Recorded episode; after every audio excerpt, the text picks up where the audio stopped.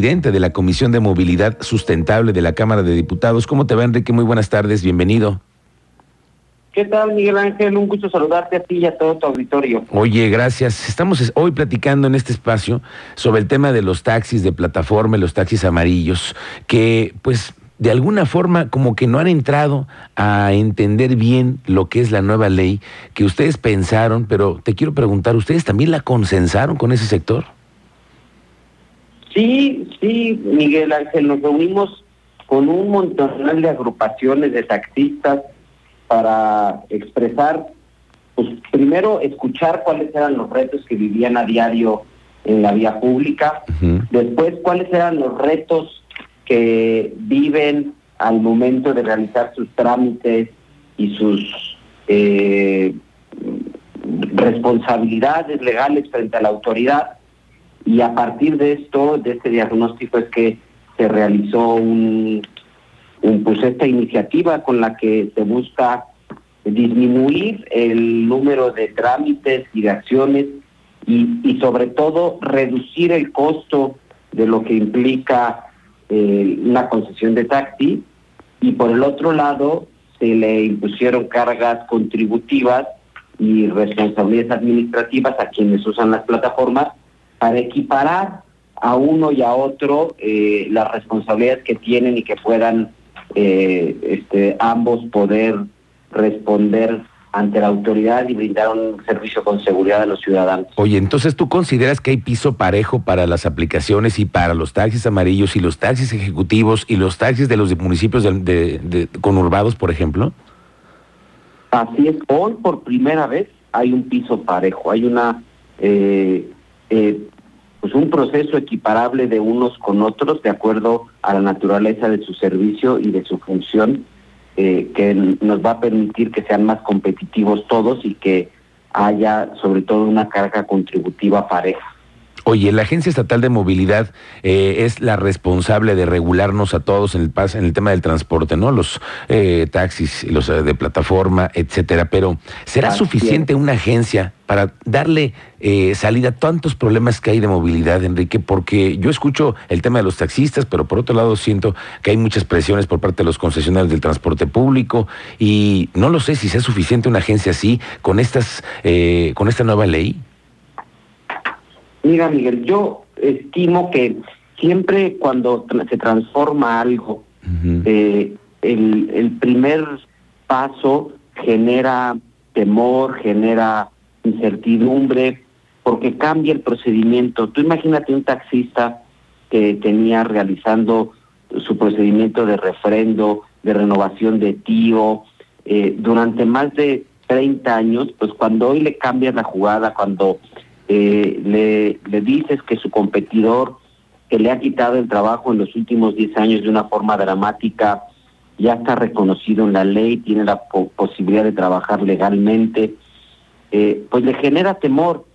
Sin embargo, hoy eh, esta ley lo que busca es equipararlos a ambos y poderlos llevar a, a, la posibilidad de competir eh, este, en mejores condiciones al taxista, disminuyendo sus responsabilidades y disminuyendo sus requisitos y sus costos, y también permitiéndole, porque esta ley ya permite que los taxis realicen nuevos servicios, como estos temas de las rutas eh, determinadas para llevar cuatro pasajeros cobrando una tarifa unificada, o este tema de poder participar también dentro de las aplicaciones y poder hacer competencia a los servicios que ya hoy brinda la aplicación o incluso sumarse a un servicio dentro de, la, de, la, de las aplicaciones.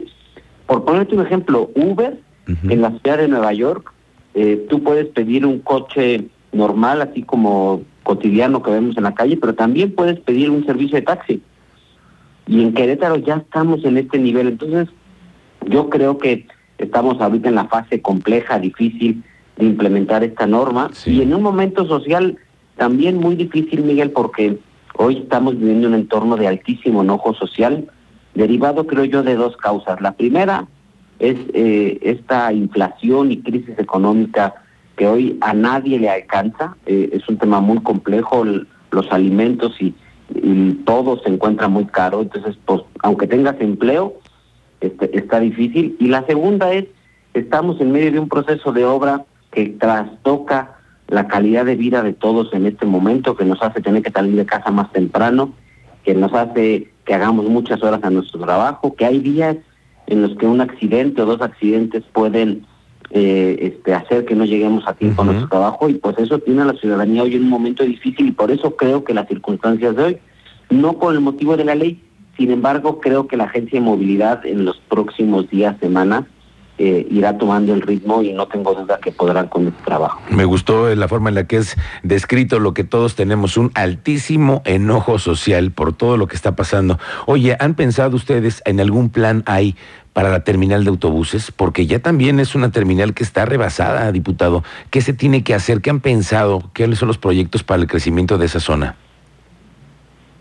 Fíjate que eh, no, no, no traigo muy claro cuál es el reto ahorita de la terminal de autobuses, pero ahorita que me lo expresas, coincido contigo, es una terminal de autobuses que hace 20 años que se construyó, 25 años que se construyó, pues eh, fue un espacio moderno, eh, transformador para la zona. Querétaro era como su terminal de autobuses, parecía terminal de aviones.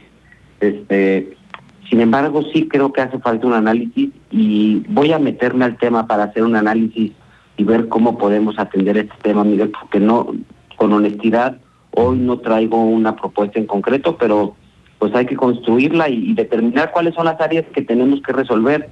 Eh, estos temas de los servicios de los taxis amarillos al interior, su operación, su vinculación con las plataformas, los espacios específicos para la subida y bajada de pasajes, Creo que tienes toda la razón en que es un área en la que hay que hacer un análisis y con mucho gusto la comisión emprenderá un análisis para ver cuál es la solución.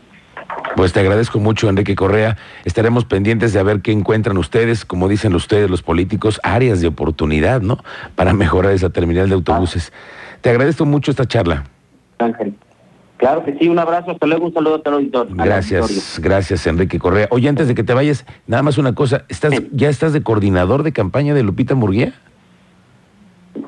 Mira, eh, yo siempre he sido un amigo, admirador y con un gran aprecio a Lupita Murguía. Eh, no, no puede ser coordinador de campaña porque no hay campañas en este momento, pero Lupita cuenta con toda mi colaboración para ayudarla en los proyectos presentes y futuros en los que ella eh, decida participar. Ok, bueno, es bueno saber también de qué lado están muchos de los, tus compañeros. Te agradezco mucho, Enrique, estamos pendientes. Gracias. Enrique Correa, diputado del PAN en la Cámara de Diputados.